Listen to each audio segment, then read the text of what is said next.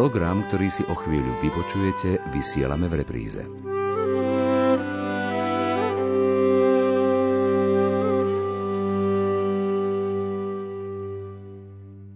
Čas sa zastaviť nedá, máme za sebou už fašiangy a vstúpili sme do pôstneho obdobia. Dnes slávime v chrámoch prvú pôstnu nedeľu a Evangelium nám pripomína existenciu diabla, ktorý sa nebal pokúšať aj samotného Ježiša na púšti. Vypočujme si tento príbeh, o ktorom budeme s monsignorom Marianom Gavendom hovoriť v nasledujúcej polhodinke. Prečíta ho Eva Žilineková, Príjemné počúvanie vám od mikrofónu želá Anna Brilová.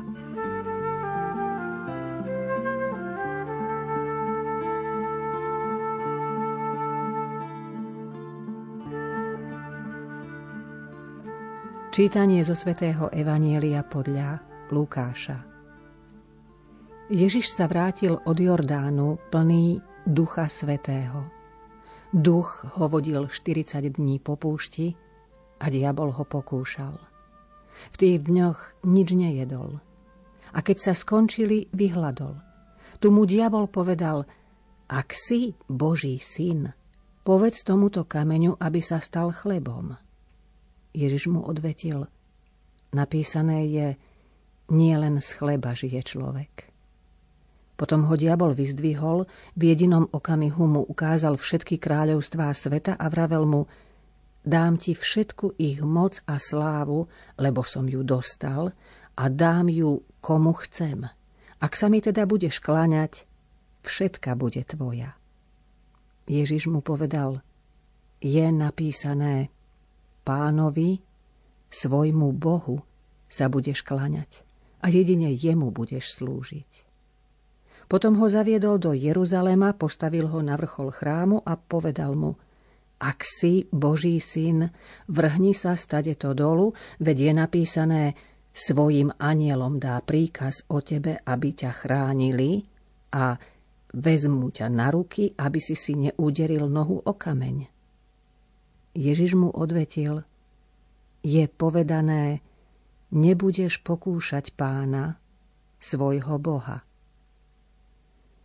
Keď diabol skončil všetko pokúšanie, na čas od neho odišiel. Počuli sme slovo pánovo.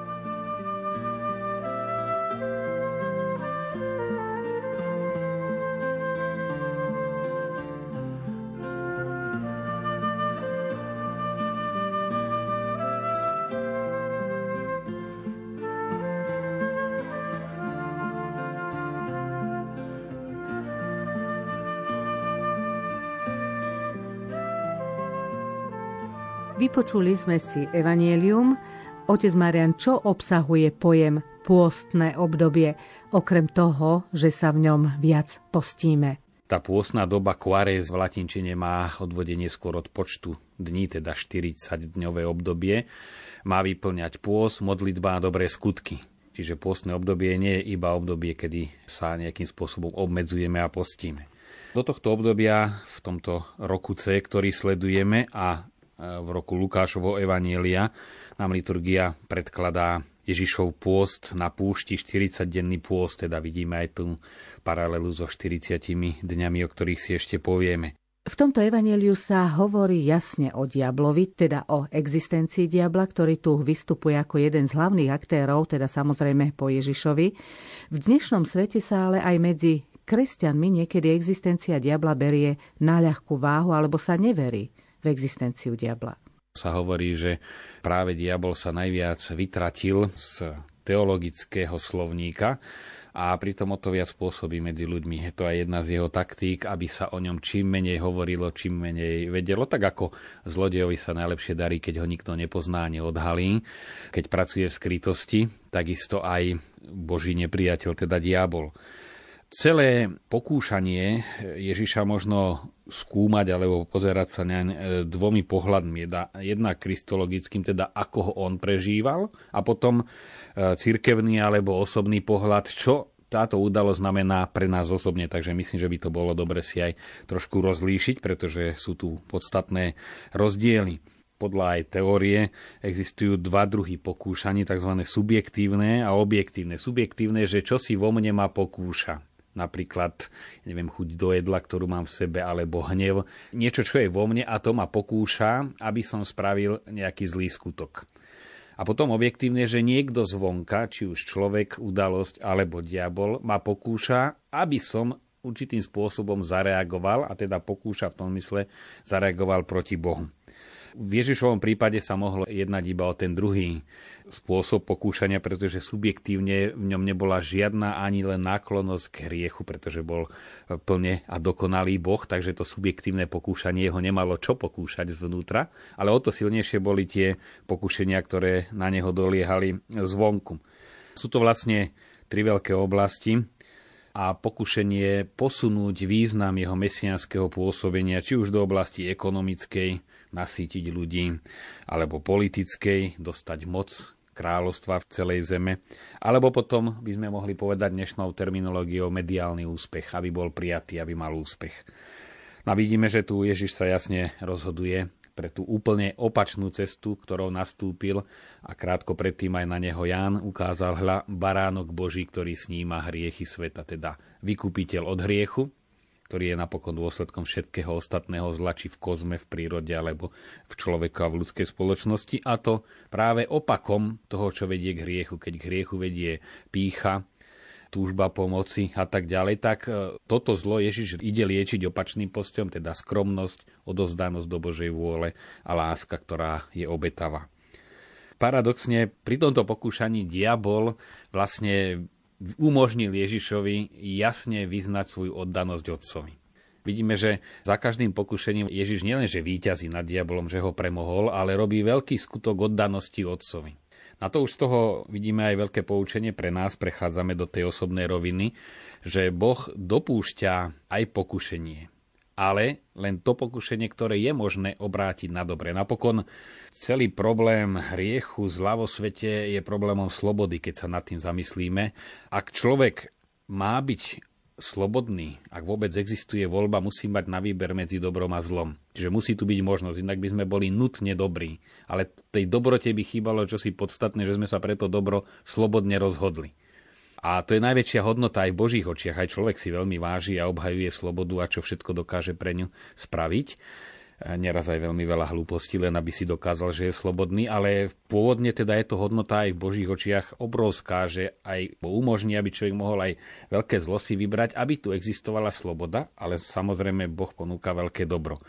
Čiže pokúšanie je podmienkou, aby sme mohli byť slobodní. Aj po Ježišovom víťazstve nad diablom Hovorí sa, videl som padať satana ako blesk a predsa ho necháva pôsobiť, i keď nám dáva silu tým, že premohol smrť a hriech, pretože nám chce nechávať možnosť byť slobodný a vybrať si ho slobodne. Tu niekde je to nie, že by Ježiš nebol tak silný a po jeho smrti by sa už vytratil úplne hriech e, zo života ľudí, ale ako náhle chce nechať ľudí slobodných, tak im necháva aj možnosť vyberať si, či dobro alebo zlo. No to je úžasné tajomstvo, prečo to Boh robí, ale pochopíme ho len, keď sa naozaj zamyslíme nad veľkosťou slobody a potom aj, že Boh tomu, kto má záujem, vie a pomáha obrátiť aj to, čo je pokúšaním, pokúšením obrátiť na dobre.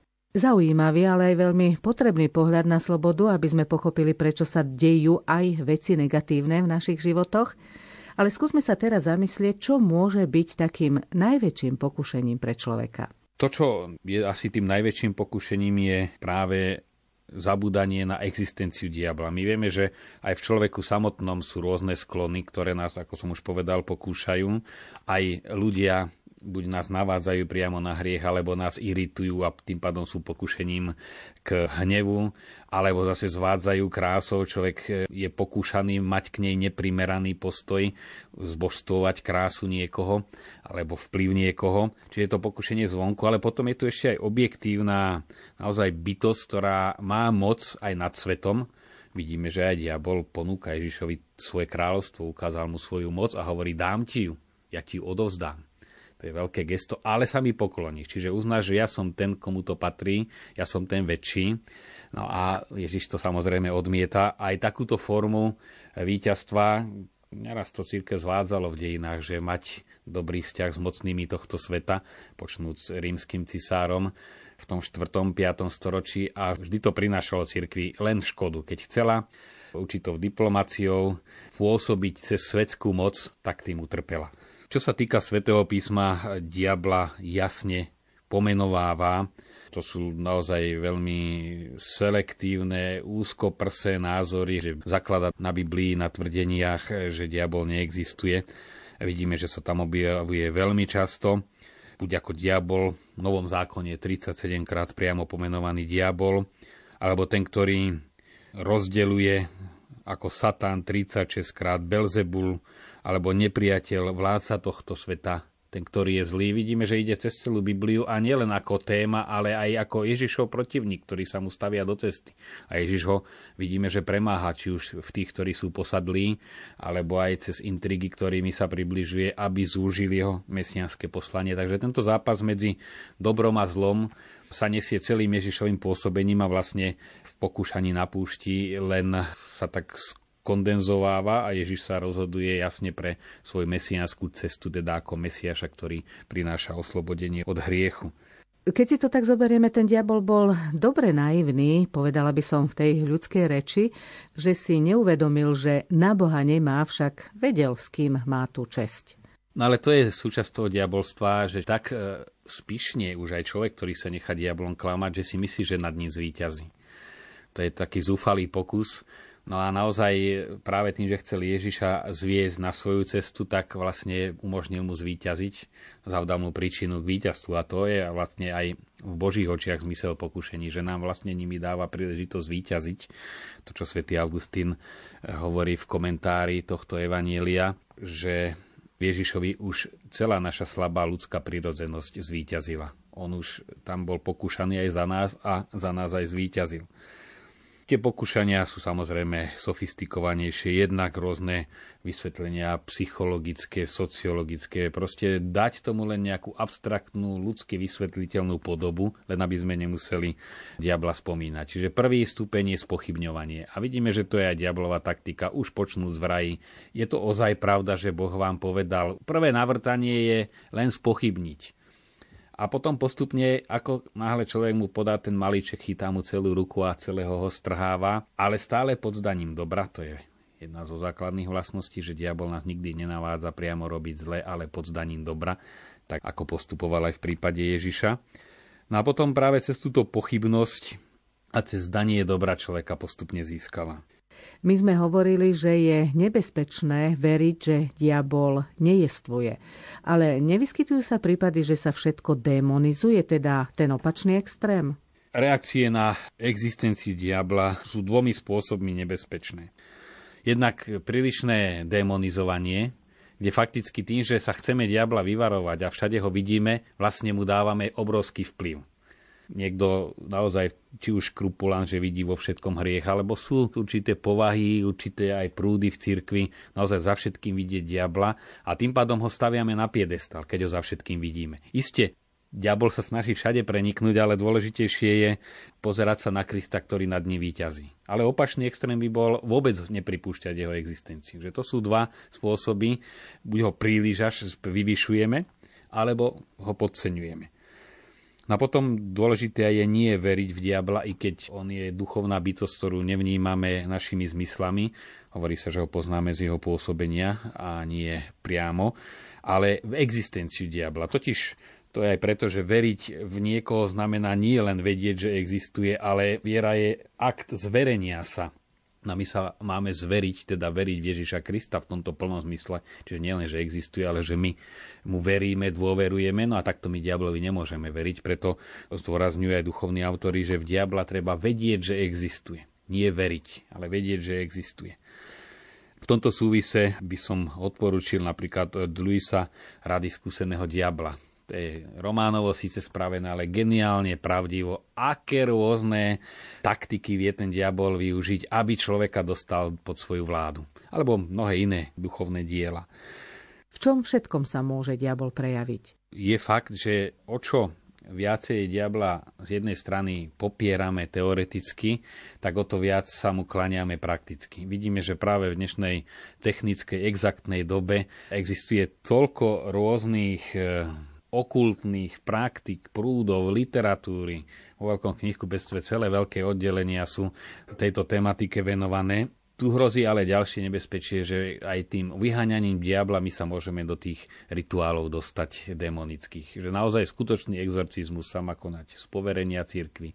Musí to byť človek, ktorý vie to rozoznať, ale ako zdôrazňujú duchovní autori a napokon pán Ježiš sám to hovorí, že dôležité je vyháňať diabla naplňaním sa Božím slovom a dobrými skutkami. Tam, kde je dobro, tak diabol nemá miesto. To je najúčinnejší exorcizmus, okrem tých osobitných prípadov posadlosti, ale v tom bežnom živote, kde sa zbavovať vplyvu diabla, toho bežného, ako sa snaží každého z nás a každý deň do niečoho zatiahnuť, aby sa dobro znehodnotilo, prípadne sa premenilo na zlo, ak inak nie zlým úmyslom.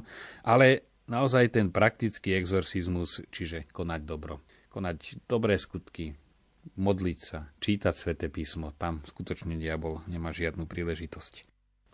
E, myslím si, že už sme o diablovi povedali dosť. Vráťme sa k textu dnešného evanelia a pozrieme sa naň v kontexte biblickom, povedala by som tiež v kontexte biblického zjavenia.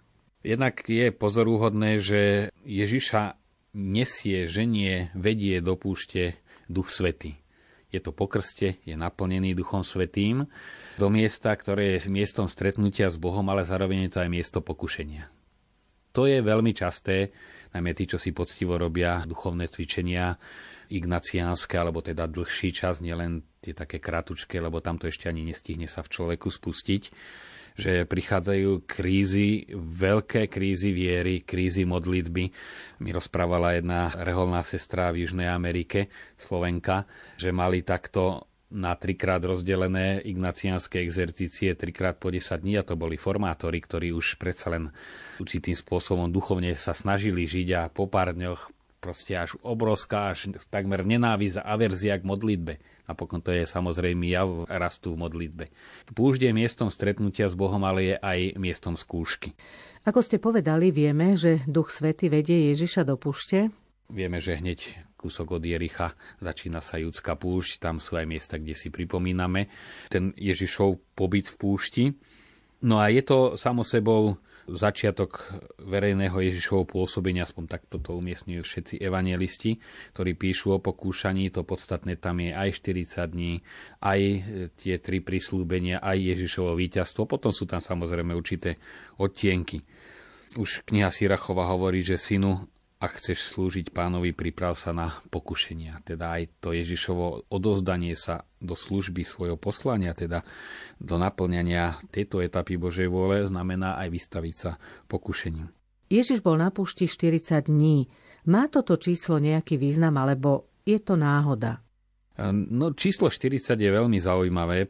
Jednak je tu symbolika biblická. 40 rokov putovali Izraeliti púšťou, kde boli skúšaní, kde sa mali upevniť vo viere. Ten národ sa mal stať teda silným, mocným a odozdaným zároveň Bohu, ktorý ich cez túto púšť viedol. Ale potom vidíme aj iné situácie, keď niekto trávi 40 dní, či už Mojžiš na hore Sinaj, kde sa stretá s Bohom, alebo potom Eliáš, ktorý prechádza púšťou 40 dní.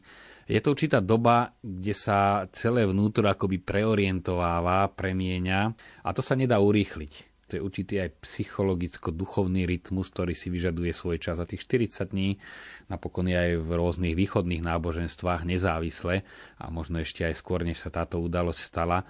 Je to súčasť aj našej ľudskej prírodzenosti, čas, v ktorom sa, keď ho človek trávi v samote, dejú tieto e, silné vnútorné premeny aj konfrontácia dobrá a zla. Prečo je pôst taký dôležitý v živote človeka? Je tu vyjadrené aj to, že Ježiš 40 dní nejedol a potom dostal hlad. Bola to podľa všetkého určitá extáza, bol naplnený Duchom Svetým, čiže nie ísť sa postiť v tom zmysle trápiť svoje telo, ale bol unesený Božími vecami a vidíme, že práve vtedy sa začína hlásiť potreba žalúdka. Zrazu dostal hlad, lebo on mal aj ľudskú prirodzenosť, aj božskú a začína sa z človeka vyplavovať to, čo je kde si v jeho hĺbke. Samozrejme v Ježišovom prípade platí len to, že naozaj zobral našu hriešnú prirodzenosť na seba a už tým, že je pokúšaný v tých základných oblastiach, nepotrebuje seba očisťovať, ale potrebuje vyťaziť nad diablom, ktorý nás podobným spôsobom pokúša. No a sú to vlastne tie tri oblasti, teda jednak veci, na ktoré vieme byť naviazaní, potom sú to ľudia, vplyv, ako sme si hovorili, v tej gréckej kultúre, kde sa pohybovali veriaci, ktorým píše Lukáš, to boli práve tie rôzne už ozaj neresti, na ktoré reaguje Ježiš svojim víťazstvom nad diablom. Samo sebou nie je to až tak podstatné, sme hovorili, že to je kristologický pohľad, čo znamenalo pokúšanie pre Ježiša a čo jeho pokúšanie znamená pre nás. Takže tam sa v istom spôsobe vždy kus z nás objaví a môžeme sa v tých pokušeniach vidieť. Môžeme si teraz túto udalosť, ktorú sme počuli v úvode relácie v sile slova rozobrať aj postupne.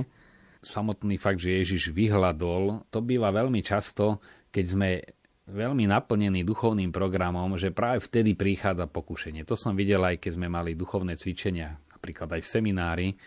Jeden raz to bolo až rukolapné, sme mali týždňové duchovné cvičenia, končili sa svetou omšou, po ktorej bol obeda. Pri tom obede sme sa tak tvrdo pohádali, že kde si tá zloba prepukne. Je pravda, že Ježiš hovorí, kde sa rozmnožil hriech, ešte viac sa rozmnožila milosť, ale aj kde sa objavuje milosť, tak aj ten protiútok zla je tam oveľa silnejší. To kňazi vedia povedať po takom požehnanom dni, ten rožka, ty si na nich počka. Že vždy sa to nejakým spôsobom zradikalizuje nielen vykonané dobro, ale aj prítomnosť zla. Naozaj tam, kde je možnosť vykonať veľa dobra, tak aj tých pokušení rôznych je oveľa viac.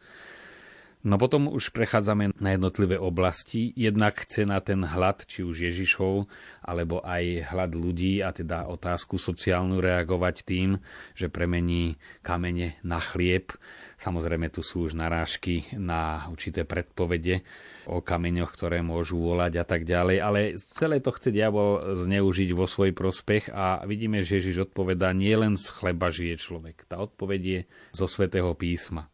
Vidíme, že aj Ježiš, hoci je Boží syn, je slovo, logos, väčšné otcovo slovo, ale víťazí nad diablom práve tým, že sa obracia na sväté písmo a necháva zaznievať hlas svätého písma. Práve tým, že v poslušnosti Božiemu slovu sa otvárame Bohu, ktorý je silný, ktorý je láska, ktorý naplňa dobrom a tým víťazíme. A Ježiš hovorí v tomto súvise, mojim pokrmom, teda mojim chlebom, pokrmom je plniť vôľu môjho Otca, Čiže nejde tu len o to, že sa spolahne, že otec sa o mňa postará, ale ja sa stravujem tým, že plním jeho vôľu a nie vôľu pokušiteľa, ktorý takto chcel mu zabezpečiť lacný mesiánsky úspech. Potom vidíme ďalšie pokušenie, to pokušenie moci. Jednak z toho vyplýva, že naozaj diabol mu ukázal svoje kráľovstva sveta. Je to pokušenie o tom, akými prostriedkami dosiahnuť vplyv Cieľ sa môže zdať aj pekný, celý svet získať pre Krista, ale nie za každú cenu. To, čo sa hovorí, cieľ svetí prostriedky nie je v žiadnom prípade pravda a Ježiš tu radikálne odmieta takéto uvažovanie. Práve túžba po bohatstve vedie k píche a pícha vedie k tomu, že sa človek stavia na to miesto, ktoré patrí Bohu. Vidíme, že Ježiš tu odpovedá pokorov. Je napísané, pánovi svojmu Bohu sa budeš klaňať a jedine jemu budeš slúžiť na to zbožstvovanie, teda tým, že sa prostriedky stávajú cieľom, to je veľmi zradná oblasť pokušení, pretože tie prostriedky sú obyčajne dobré. A tu môže byť všeličo, e, čo zbožstvujeme. Môžu to byť aj duchovné praktiky, keď ich postavíme na piedestal, ktorý patrí Bohu. Poriadok, môže to byť práca, môže to byť apoštolát, môže to byť poznanie, môžu to byť cirkevné aktivity, ale ak sa len okolo nich točíme a nevidíme za nimi Boha, ktorému chceme slúžiť aj všetkým týmto, tak vlastne to je to najdiabolskejšie diabolstvo, že máme dojem, sme oklamaní, aký sme zbožní, aký sme aktívni, ako apoštolujeme, ako sa duchovne vzdelávame a môže to byť obyčajný idol, ktorému slúžime. Ako môžeme spoznať situáciu, že sme sa dostali do područia takéhoto niečoho? Na to sú pravidlá rozlišovania, aj rozpracované veľmi podrobne, ale dajú sa aj zjednodušene povedať. Jednak, keď e, nám niečo nabúra takúto zbožstvenú, či už aktivitu alebo systém a veľmi znervozneme, je to znamenie už, že sme na to príliš naviazaní. Že už to nie je prostriedok, ale sa nám stáva cieľom. Čiže keď znepokojnieme pri zmene, keď nám niečo naruší program, akokoľvek by bol zbožný, a naplňa nás to až veľmi hlbokým nepokojom, tak je to signál, že to nie je správny postoj. Treba sa zastaviť, lebo ako hovorí aj svätý Vincent de Paul, e, treba vidieť, keď príde chudobný prerušiť modlitbu a tomu istému pánovi, ktorému slúžim cez modlitbu, slúžiť chudobnom. Povedať si, len prepínam. To je ten istý pán, ale teraz prišiel za mnou v inej podobe.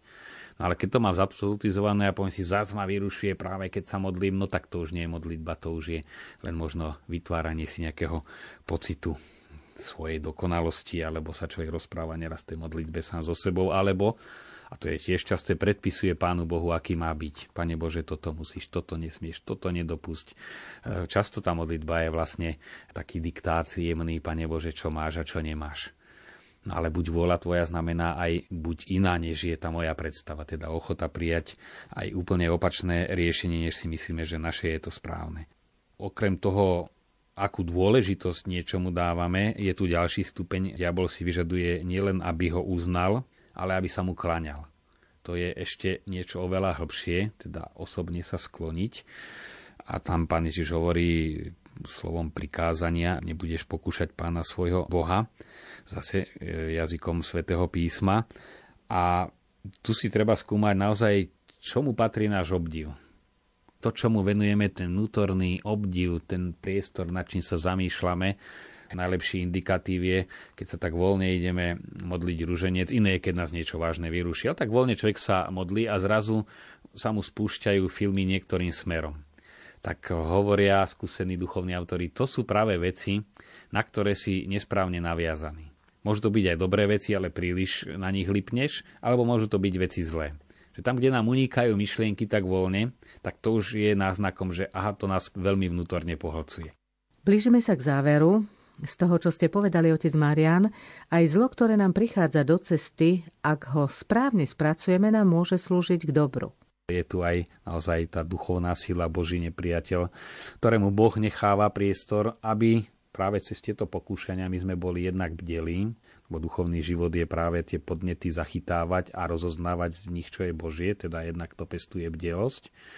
Jednak uvedomili si svoje limity, lebo diabol je nepomerne inteligentnejší ako akýkoľvek genius na tomto svete a každého dobehne. Aj naj, najúčenejšieho teológa diabol dobehne potrebujeme všetci Božiu pomoc. Či taký svetý, onaký, môžu mať za sebou koľké roky meditácie, modlitieb, ale ten roškaty si na každého nejakú formu nájde. Čiže je to bdelosť, je to odozdanosť do Božej vôle, pred diablom nás môže len Boh chrániť tým, že nás sám naplňa. No a potom je to otázka slobody, v ktorej sa Bohu dávame do jeho rúk, teda naozaj tieto pokušenia, keď ich takto spracujeme z vodozdanosti do Božej vôle, tak e, môžu poslúžiť, preto ich napokon Boh pripúšťa. Ako aplikovať toto evanielium do praxe? Tu by sme mohli povedať každom očenáši. E, toto všetko máme zahrnuté. Dobre sa modliť očenáš, jednak nazvať ho Otcom, ktorý je na nebesiach, ak sa zamyslíme nad každým slovom, príď Tvoje kráľovstvo a nie naše záujmy, že dávame na prvé miesto to, čo je Božie a tým bojujeme proti tej idolatrii. Potom až ďalej prosíme, chlieb náš každodenný, daj nám dnes, odpúsť nám viny, neúvod nás do pokušenia, neuveď. Sme viackrát hovorili, správny preklad by mal byť nenechaj nás spadnúť v pokušení. Teda tie pokušenia prídu, pán Ježiš hovorí, pokušenie musí byť, príde, ale nenechaj nás v nich padnúť, teda už mu odozdávame pri tej modlitbe našu slobodu, slobodnú vôľu, ktorú neraz už v okolnostiach nemusíme mať tak pod kontrolou a to je veľmi dôležité, že v tom akoby vedomom, bdelom stave sa mu celý odozdať do jeho rúk, keď to príde, už aby sme boli v jeho rukách, keď sa nejaké to pokušenie či zvnútra, alebo zvonku vyskytne. Takže jedna z foriem je dobrá modlitba oče náš. Ako súvisí táto evanieliová stať s pôstnym obdobím? Tak obdobie postu vlastne by malo byť obdobím, kde sa oslobodzujeme od toho, čo človeka spútava, teda vždy je to nejaký prejav aj tej diablovej taktiky a ľudskej slabosti poznačenej hriechom, vždy to má dočinenia s hriechom, oslobodzovať sa teda otvárať sa pre Boha, pôzne je samoučelný. Na tu každým rokom si to pripomíname, sú dôležité tie pôstne predsavzatia. Pôstne obdobie je pre všetkých kresťanov veľká výzva. Chopme sa jej hneď a výsledky sa určite dostavia už vo veľkonočnom období. Silu k tomu v sile slova vám želajú monsignor Marian Gavenda, ktorému ďakujem za jeho výklad dnešného evanielia a ďalší, ktorí spolupracovali na dnešnej relácii. Matúš Brila a Eva Žilineková. Požehnaný týždeň vám za všetkých praje Anna Brilová.